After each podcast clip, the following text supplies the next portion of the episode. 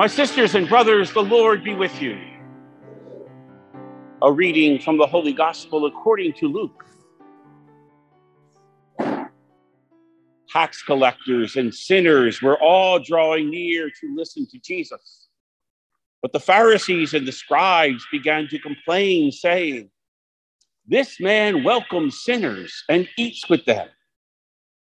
So to them he addressed this parable. What man among you, having a hundred sheep and losing one of them, would not leave the 99 in the desert and go after the lost one until he finds it? And when he does find it, he sets it on his shoulders with great joy.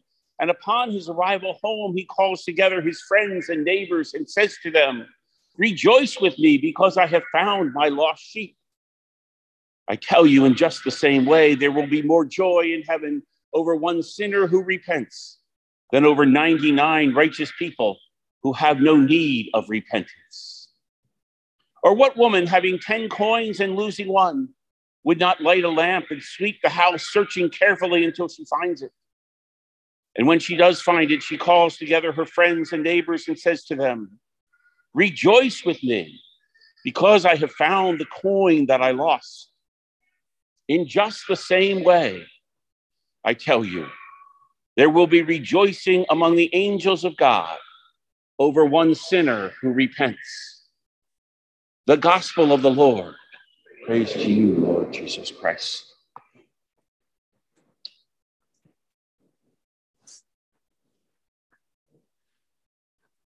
The Pharisees and the scribes were in a pickle. They wanted to be with Jesus. They recognized in him real holiness, real truth. They sensed that in him, God was active and alive. And yet, they couldn't bear to be with Jesus when Jesus was with those Jesus chose to be with.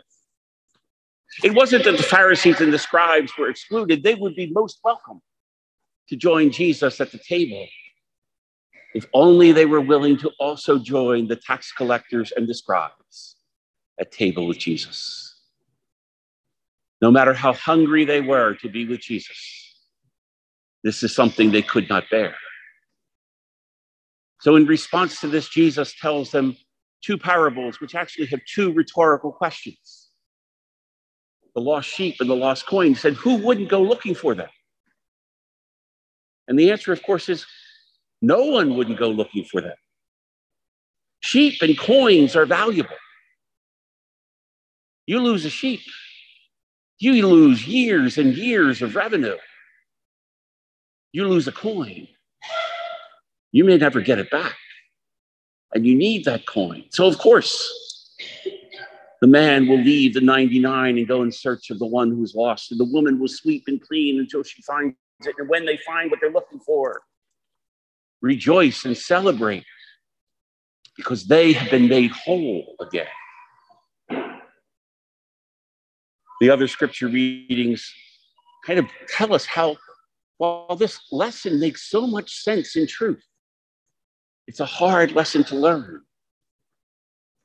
And maybe while we're willing to go in search of sheep and coins and anything else that we think deprives us of being whole and complete, that mercy, that generosity, that hunger, that need may not extend to other human beings.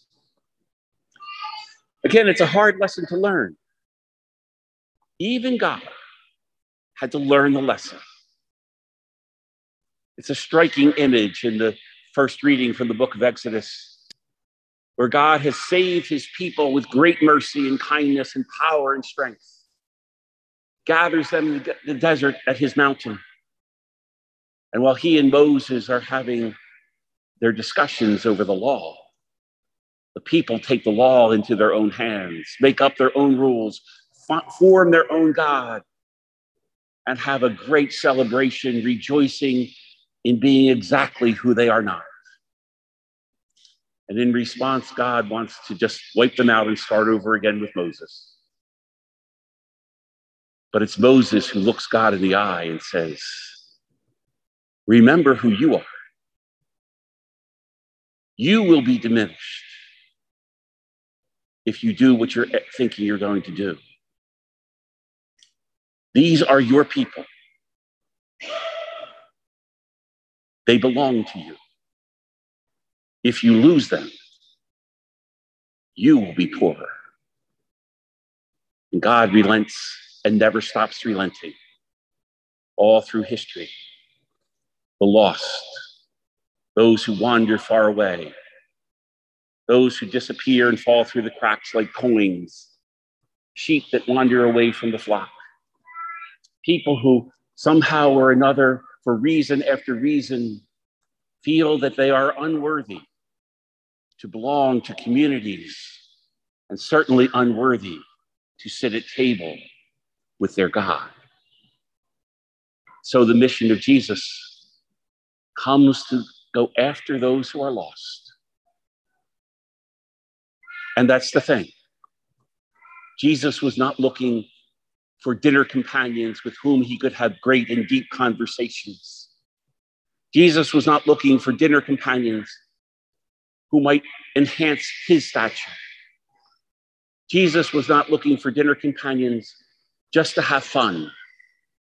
Jesus was not looking for dinner companions who might then feel self righteous and turn and look down upon those who are not at their table. The invitation to dinner with Jesus never comes through acts of righteousness and merit and worthiness. The only people Jesus is inviting to dinner are those who are hungry. The only qualification to come to dinner with Jesus is to know how hungry you are. His presence made the tax collectors and sinners feel their hunger and want to be with him so that they could be fed. Pharisees and scribes, perhaps thinking they were already filled, thought perhaps that a meal with Jesus would not really feed them, and so complain and maybe walk away. The only ticket, the only admission ticket to table with Jesus is the willingness to acknowledge how hungry we are, not how good we are, how broken we are, not how whole we are, how many wounds we have inflicted upon ourselves or have been inflicted upon us by others, and how much in need of healing we are.